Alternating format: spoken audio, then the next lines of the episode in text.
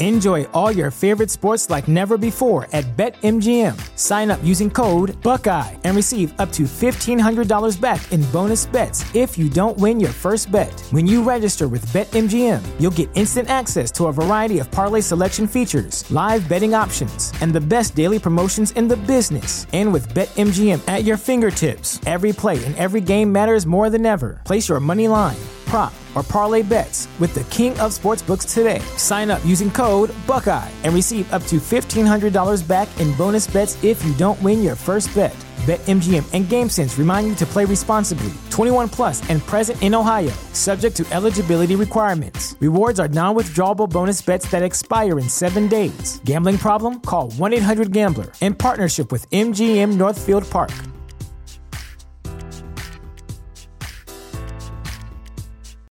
This is the story of the one. As a maintenance engineer, he hears things differently.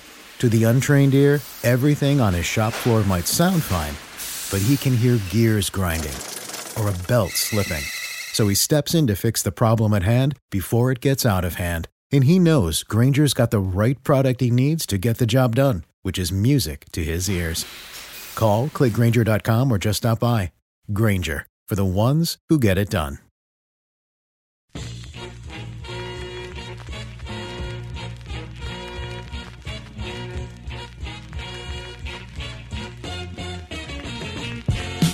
Welcome to the Edge of Sports podcast. I'm Dave Zirin. So thrilled to have on the show this week Peter Richardson, the author of the new book Savage Journey, which is about the early years and the career of Hunter S. Thompson, the ultimate gonzo journalist. Oh, who has quite a little interesting history with sports writing as well, which we're going to discuss. I also have some choice words about Brian Flores and his racial discrimination suit against the National Football League and him just getting hired by the Pittsburgh Steelers. Got Just Stand Up and Just Sit Down awards. I got some Kaepernick watch and more. But first, let's talk to Peter Richardson. The book is Savage Journey Hunter S. Thompson and the Weird Road to Gonzo. And we have the author on the line, Peter Richardson. Peter, how are you doing, sir? Very well. Thanks, Dave. How are you? I'm great. I'm great. I wanted to ask you about why this book first and foremost. What was it about Hunter S. Thompson that you said we need a book about this stage in his life? Yeah, great question. You know, I think it was partly because, um, you know, he had been a kind of secondary character in the last three books that I've written. One about Carey McWilliams, who was his editor at The Nation magazine, mm-hmm. which you know a lot about. And uh, he was also sort of mobbed up with the guys at Ramparts magazine, which uh, I wrote a book about um, about 10 years ago. And then he was a big Grateful Dead fan. And so he figured in in these three previous books, and every time I went to his uh, uh, his correspondence, he has two fat books of edited correspondence. I was just his voice and just his whole operation just really captivated me. And I found it difficult to actually pull myself away from his voice and his writing and get back to the story at hand. And so I just thought, you know, here's a guy who certainly has, has been famous for a long time, but I didn't really feel like he was well understood, especially as a writer. So my goal was to take him seriously as a writer. And as you know, you know, he starts as a sports writer and um, so that's something I also wanted to to make oh, sure yeah. that I, I, held up. Oh, we're definitely going to get into that. Uh, but Hunter S. Thompson, like his uh, style of writing, before we get into the sports stuff, which of course is germane to our show, his style of writing, his uh, take no prisoners approach to journalism, what effects? I was I was tr- really trying to think to myself, is he in some ways a way we can explain media in the 21st century? Or is the stuff he's trying to do actually something the media of the 21st century has gotten too far away from? Oh, great question. Well, you know, I don't think everybody should try to do what he was trying to do. I mean, I think he was a he was a very unique voice, and uh, you know, a common mistake about him too is to think that he was uh, kind of a wild man. But the but the truth is, he he served a long apprenticeship both as a journalist and as a novelist. And, you know, so he had a lot of tools. He had a rich imagination. You know, he had this uh, great feeling for satire and invective he had a broad range of uh, interests, and so you know I'm not sure that that um, anybody would do well to try to follow in his lead necessary uh, follow his lead necessarily, but but I do think he brought something to the table that was really important. And when you don't have that, when you don't have that quality, um, you know things get a little stagnant. And so he was a great media critic as well as uh, as a strong writer. He was always writing about his topic, but also looking at how the other media outlets were covering it or not covering it. I mean, in many ways, um, he knew that that the, that traditional journalism made it very difficult sometimes to put across truths that uh, the reporters knew very well, but had a hard time communicating in that kind of hard news format. So his willingness to sort of go outside the lines and and try something new and innovative, I think, uh, was you know it was it, it certainly was a great ride for the readers, but I also think it was healthy for the overall media ecology. Because mm, it was it was different. It was a shock of the new, of the times in which he represented. Is is that fair to say that he? Because I guess what I'm asking too is what what about the soil in which this came out of? Because it's hard to imagine it you know burst from his brain like Athena from the head of Zeus. But right, right, there was yeah. there was some level of influence that took him in a direction that I'm sure a lot of people thought were paths that had never been trod before by journalists. True. Yeah. No, as I say, he served a long apprenticeship. He had a lot of heroes.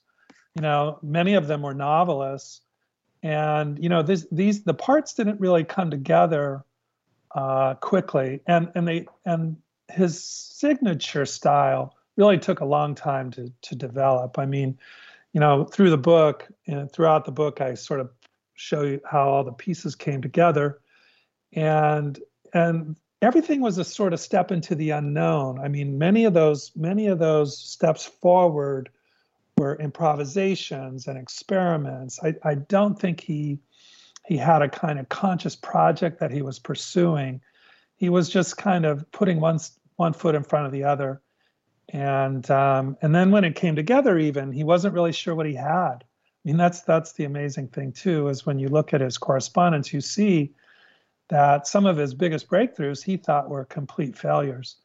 Um, so that shows you just how experimental and almost accidental some of his some of his signature works were. Mm. So now talk to us, if you could, about this part of his life that I think most people, even people who consider themselves aficionados of some of his great works, uh, are, are, less familiar with, and that's his history as a sports writer, but also some of his essays that he's written about sports mm-hmm. over the years. Can you, and of course, ending at ESPN. I mean, so so you see this through line throughout his his working life. Talk yeah, absolutely. if you could about this this intersection of Hunter S. Thompson in the world of sports?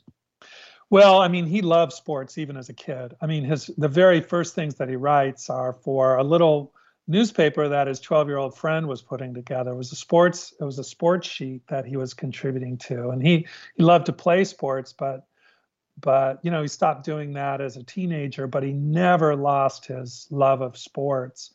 And so um, he joins the Air Force after high school, and he and he serves as a sports writer at an Air Force base in, in Florida. And then he, he does some uh, sports editorial work at some nearby newspapers. Uh, you know, so he's also from Louisville, which I think needs to be said. I mean, in some ways, you know, he's he's not a perfect contemporary, but he's pretty close contemporary of Muhammad Ali, Cassius Clay, of course, uh, when he was born in Louisville.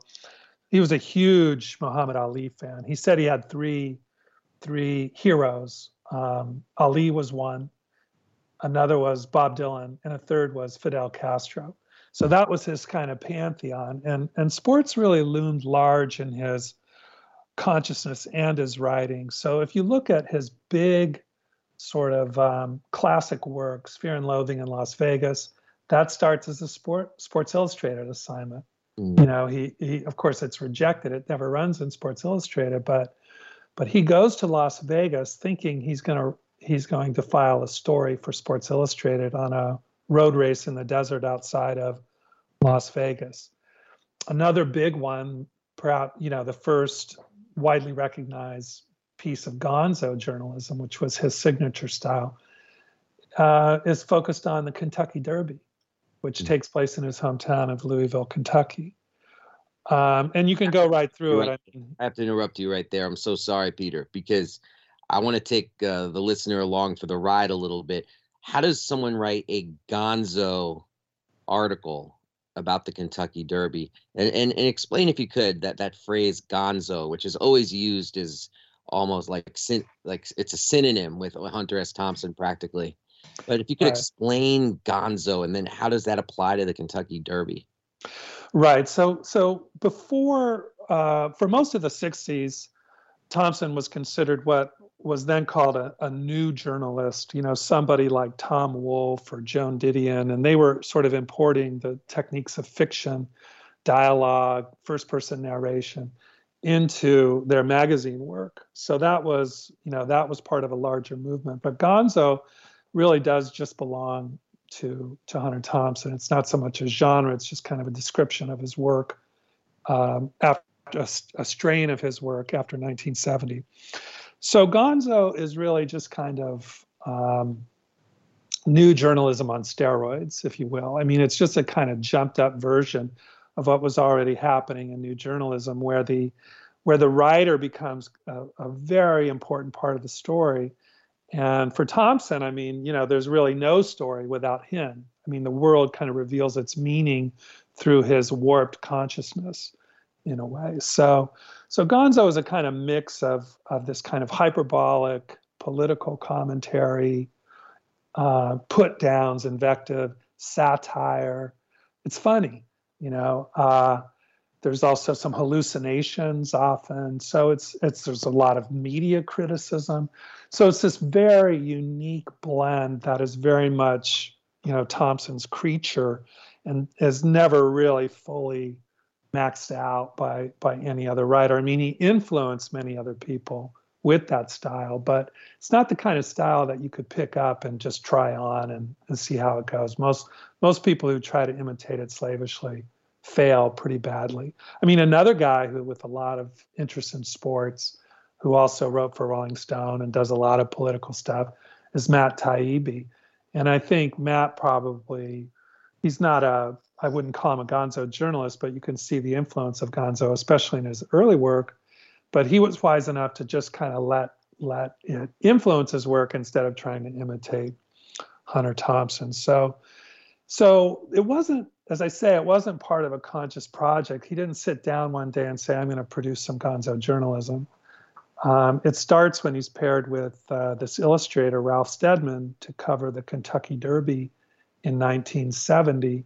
And of course, they go to Churchill Downs, but they really don't have any interest in the race at all. They just want to observe all the decadence and depravity uh, uh of that weekend in Louisville, which, of course, is Thompson's hometown. So he just lampoons his own hometown mercilessly and and hilariously, really. And um, you know, they they just go around and look at all the people. He says they came to Louisville to watch the real beasts perform, and by that he means you know the citizens of Louisville. So it has this sort of um, very sharp edge, and it's it's quite satirical. There's also a political dimension, a very strong political dimension, because he sets the, the, the Kentucky Derby against a political backdrop that included the bombing of Cambodia, President Nixon's bombing of Cambodia, and uh, the massacre at Kent State University, which happened the same week. So even as he's sort of, you know, making fun of the Kentucky Derby and of Louisville, he's sort of suggesting that the real craziness, the, the lethal form of craziness, is playing out, uh, you know, in the in the realm of national and, and international politics. Oof. So, uh, Muhammad Ali, in what ways do you feel like Ali? Uh, why, why did he have such a strong appeal to Hunter S. Thompson, other than the common Louisville background? And can you talk a little bit about how Hunter S. Thompson tried to capture Ali in his writings? Yeah, he just I mean Ali obviously his his courage, not just as a boxer, but as a but as a, a citizen and as a as a black Muslim and you know what he was willing to risk. I think um, a lot of people admired Muhammad Ali for that, but but for Thompson, I think there was a kind of special appeal because for his whole life he sort of saw himself as a as a kind of a, uh, you know kind of a rugged individualist, kind of posted up, up up in the Rocky Mountains. He didn't see himself as a as a joiner or part of some larger effort, and I think his willingness, Ali's willingness to kind of stand up to authority that way during the Vietnam, which which Thompson strongly opposed. So so he was already sympathetic to those who were who were protesting the war. But for somebody with so much to lose, it would have been so easy for Muhammad Ali to go ahead and let himself be drafted and get some kind of light assignment and um, go back to boxing. I mean, I'm sure they would have allowed him to box uh, in the military as well. He would have been a hero. But um, he became a different kind of hero, I think, by refusing to, to be drafted. And of course, there was the whole legal case that worked its way through the through the court system. I mean, it's just you know, he, this is at the height of of Ali's powers too. So he had a lot to lose. I, I would say if I had to pick one virtue, it was really Ali's courage. Of course, he was very playful, humorous, charismatic guy too, and and uh, Thompson also was very charismatic and humorous. So, and of course, they were both from Louisville. I think that, above all, maybe they they had that thing in common. They both grew up in Jim Crow Louisville. Uh, they had very different experiences with it, but um, as you know from the book, I mean, when when Thompson's growing up as a kid, when he's nine years old or so, the uh, the local baseball team, the Kentucky Colonels, uh, leave the field. This is the baseball team. Leave the field when um, the Dodgers minor league team comes on because there's a black player on the field, and that's Jackie Robinson. So that that's the that's the world that both Ali and Thompson were growing up in, and uh, of course, you know, Ali goes on to become a kind of global figure uh, on behalf of racial justice. I w- I don't think I can give that to Thompson. Right. Uh, they, they, obviously took very different things away from their uh, from their Louisville experience, but but it's pretty easy to see why Thompson or anyone else would would admire Ali in the highest possible terms. And it's so current for the time we're doing this interview. Uh, a mere six days, although honestly it feels like six months after the Super Bowl. Uh, mm-hmm. Hunter S. Thompson had a lot to say about the Super Bowl. Um, yeah, I mean, of course, he loved football, and he uh, followed wait, through his whole life. Has it been six days or thirteen days since the Super Bowl? feels like 13 i'm not sure i have no idea just keep, keep let's let's just keep rolling we're keeping and there the, the winter olympics were in there too somewhere Ugh. but yeah um, thompson loved football i mean he really did of course he he he saw it for what it was too and that was um, you know, a big business. And what, what he really wanted to do after the Kentucky Derby piece was, you know, turn that into a franchise. He, he didn't just want to stop with the Kentucky Derby. He wanted to go to the Super Bowl. He wanted to go to America's Cup. He wanted to go to the Masters golf tournament. He wanted to go to Mardi Gras. And he wanted to go with Ralph Steadman and, and, and sort of do this whole satirical thing um, at all of these kind of high profile events many of them were sporting events. And, and, and of course, as I said earlier, you know, his, his um, Las Vegas book, Fear and Loathing in Las Vegas, also starts with a, there's a kind of sporting event at the heart of that too. So that that is, you know, he's a freelancer for his whole life. So he's always trying to figure out where the next check was coming from. And he realized it took him a little while, interestingly, it took him a little while to realize that this gonzo approach was really his most valuable literary asset. But as soon as he did, he, he tried to figure out a way to, to turn it into, um, you know, turn it into a steady paycheck and a kind of branded franchise. The problem with that is the, the magazine where he, where he published uh, the Kentucky Derby piece quickly went out of business. They only published eight issues. So he had to figure out another place to to do this, you know, to play out this idea. And that place turned out to be Rolling Stone magazine, which was not a sports magazine at all. Um, it was, in fact, a rock magazine, but it was always more than that. And uh, its found co-founder and, and editor Jan Wenner decided that that Hunter Thompson might click with his readers, even though Thompson was a little bit older. You know, he was an Air Force veteran. He wanted to write about sports. That's not what that's not what R- Rolling Stone magazine was about. But there was there was something about what Thompson was doing that really appealed to to the readers of Rolling Stone magazine.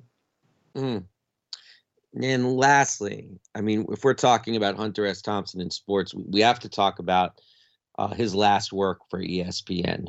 What do you think brought him to that as a venue? I mean, at that point in his career, he could have probably set up shop anywhere. Right. But clearly, there was something that that kept drawing him back. Yeah, I mean, he sort of gave up going to political news sites in the in the 1980s. I mean, he he sort of made his mark by covering the 1972 presidential campaign and turning that into a book. And then in the 1980s, he um, was doing books mostly, not doing as as much magazine work. He did have a column for a while at the San Francisco Examiner. That was a media column and um, so by the time John Walsh, who was his editor at Rolling Stone magazine, um, who had gone over to ESPN, by the time John Walsh and he decided that you know he could write for ESPN, um, you know uh, his his writing had lost a lot of its vitality and vigor. Um, he was still publishing books and and reaching wide audiences, but it didn't have that kind of trademark zip or PEP. And, uh, and Walsh was working with him very carefully because, as you say, I mean, uh, Thompson was still a kind of superstar, but it was hard to get those ESPN columns out of him. The exception, of course, is the is the day that he writes a column on September 12th, 2001. And you know, as always, he was he was often writing about sports for ESPN, but he had a way of working his political views into it too and he said, "You know, I, I can't I can't really write about sports today. I need to talk about what happened yesterday in New York City." And if you go back and look at that piece, I mean, it is his last great piece. It is so on point and so prophetic. There were things that he said in that piece, and it just kind of shows you how kaleidoscopic the media landscape had become, how fragmented in some ways by then, because here's this guy writing for an online uh, sports site, ESPN, and yet he's the guy who who probably nails what was actually going on with 9/11 and what what it portended uh, more quickly and more accurately than a lot of other very seasoned journalists whose beat was international politics. Mm, I love that. I really do. Well, the book, and I'm so glad you did this work, Peter. The book is Savage Journey, Hunter S. Thompson, The Weird Road to Gonzo. One, one last question. We always ask this of folks who come on the program, and that's to speak about the kind of music that they listened to as they were putting the book together. I assume Hunter S. Thompson is very evocative of some tunes in your mind. You mentioned the Grateful Dead earlier.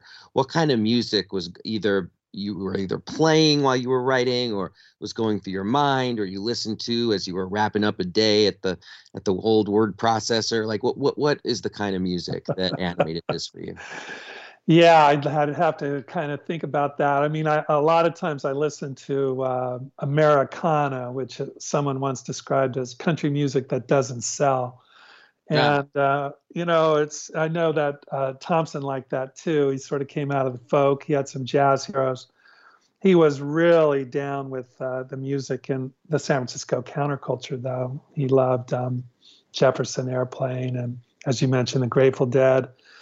I really loved um, workingman's dead the, the first big uh, grateful dead album that came out in 1970 and he put together he put together a list of his favorite albums of, of the 1960s though he didn't often write about music. He was a huge bob dylan fan. And you know i like a lot of other people i i listen to bob dylan still. And um, he really liked tambourine man. That was something that he played at full volume when he was writing. I actually don't have that ability. I kind of have to focus on what I'm looking at in the moment. But uh, I would say those are some of the things that come to mind uh, on that question. Sometimes I need to get a little bit more revved up, and uh, I, I move on to some something a little bit more challenging. But those those are the things that come to, immediately to mind. Nice, and I love the way Peter, the way all your books seem to fit into one puzzle. Do you know what your next book is going to be? I have an idea for one. You know, I'm still kind of working it out. It's related to this ch- tangent that I've been on with the things that are sort of rooted somehow in the in the San Francisco counterculture, which has turned into kind of a cartoon, I think, or a stereotype. And I, I think there's people like the Dead or or Hunter Thompson who whose literary formation really happened in San Francisco during that time. There's something about that that that tends to sort of get written off very quickly and stereotypically. So I might do one more along those lines. I have some other ideas. But a lot of it, as you probably know, comes from my teaching. I teach at San Francisco State and focus on Cal- California culture. So it usually has something to do with what's happening out here. And um, if I had to, if I had to make a bet, that's probably that's probably where I put my money next time. Well, Peter Richardson, thank you so much for joining us on the podcast. Thanks for having me, Dave. Terrific. We'll be back right after this, after a quick word from the sponsor of this podcast, The Nation Magazine. We'll be back right after this, but first, a quick word from the sponsor of this podcast, The Nation Magazine. Okay, look, the need for independent journalism has never been more important, and The Nation brings it each and every week like they've been doing since 1865. I'm serious. This is what you gotta read. It's The Nation magazine. Go to thenation.com slash subscribe. And please never forget that when you support The Nation magazine, you are also supporting the continued existence of this podcast. So please subscribe. Go to www.thenation.com slash subscribe. And now back to the Edge of Sports podcast. And now I've got some choice words about Brian Flores and the latest with the National Football League. Okay, look, Brian Flores is once again coaching in the NFL. Yes, it's in a position he is overqualified for, defensive assistant in charge of linebackers.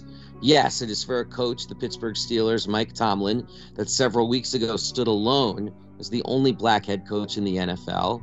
Yes, it is for an organization owned by the Rooney family, which for 20 years has put forward the aspiration for racial equity in the coaching ranks. But it's still a job. And even with the special circumstances surrounding the outlier history of the Steelers franchise, it's a surprise twist in this story.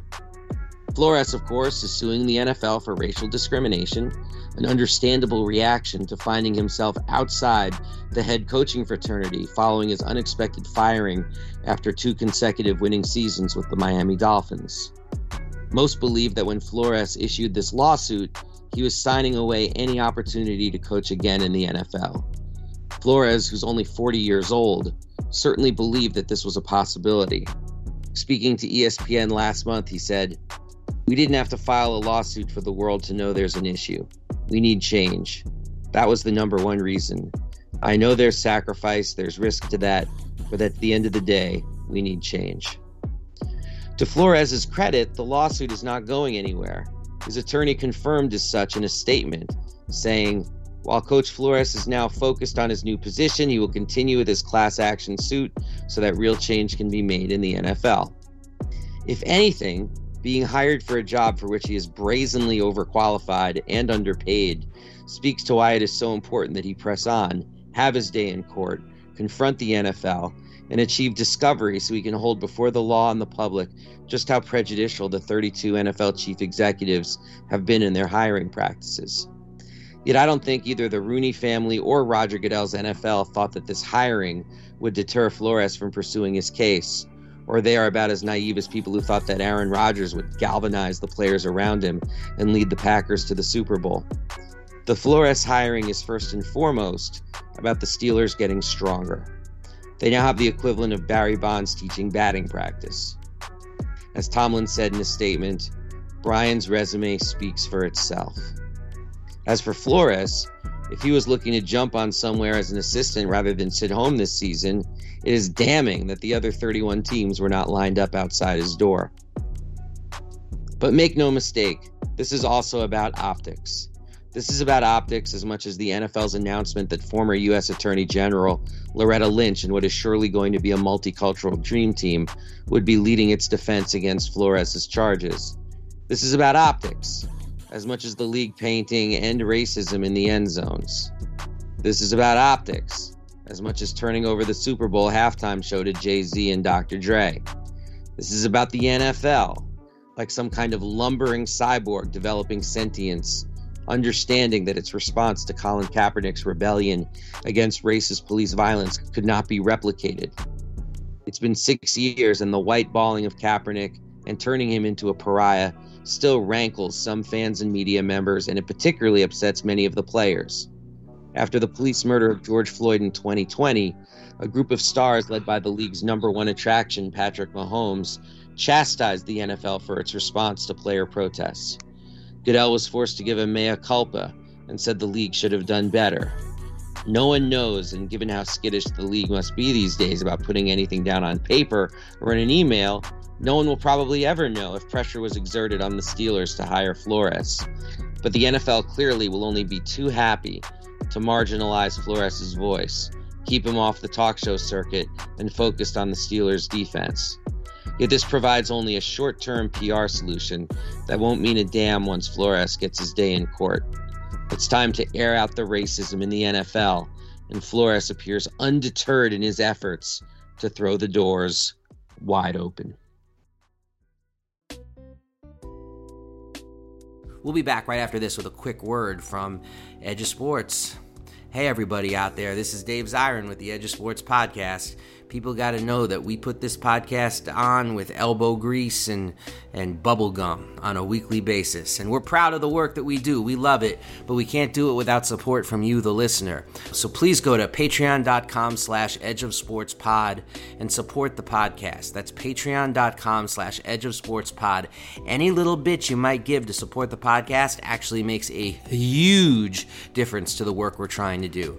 That's patreon.com slash edge of sports pod we appreciate you, make no mistake about it. And now, back to the Edge of Sports podcast. And now it's time for the part of the show we call Just Stand Up and Just Sit Your Ass Down. The Just Stand Up Award this week goes to the women of the United States women's soccer team. The national team has gotten a $24 million settlement in their class action lawsuit against USA Soccer, calling for, I should say, US Soccer, calling for equal pay. You might remember the chants of equal pay even made it to the World Cup uh, as the U.S. women dominated en route to yet another international crown. Let's remember that the U.S. women are the ones who become icons like Megan Rapinoe and Alex Morgan. They are the ones who get high ratings. You know, the ratings of the Women's World Cup, it rivals anything short of the Super Bowl. And they are the ones who, frankly, should be getting paid not just the same as the men, but maybe even more. You know, it's that as someone famous once said, you know, women who strive for equality are not reaching high enough. That's who these women are. They have reached higher than even the pretense of equality. They are the superior team. And getting this settlement is absolutely huge. So kudos to them. The Just Sit Your Ass Down Award Sit your ass down. Goes to people who are uncritically cheering this settlement, however. Because as Hope Solo, the former goalkeeper for the U.S. women's national team, as she pointed out, all of the money, the $24 million, the back pay, the special fund that's going to girls' soccer programs across the country, all of that is predicated on U.S. soccer signing a collective bargaining agreement with the U.S. women. Now, will that agreement be signed anytime soon? I mean, one thing's for sure the head of U.S. soccer is saying that she expects them to sign an agreement by the end of March. Let's see if that happens because one worries about the possibility of what we would call the old switcheroo of U.S. soccer getting the good headlines and then not putting their money where their mouth was. Let's find out. Now's the time for the part of the show we call Kaepernick Watch. We actually got some news this week. Very exciting, uh, very important, I should say. Colin Kaepernick and his Know Your Rights Camp group is putting forward an initiative so people who are killed by the police can get their own autopsies done Usually, the autopsy, of course, is done by the police department and the coroner's office.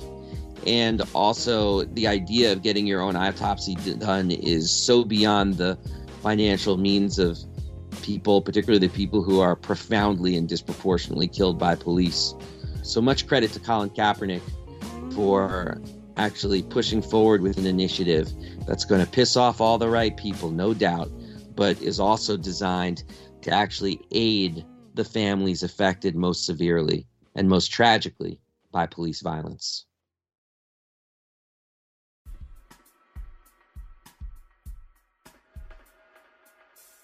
Well, that's all the time we have for this week's show. Thank you so much, Peter Richardson. The book is called Savage Journey about Hunter S. Thompson. Oh my goodness, you got to read it. Thank you so much to the producer of this podcast, David Tigaboo. For everybody out there, please mask up. Please stay frosty. We are out of here. Peace.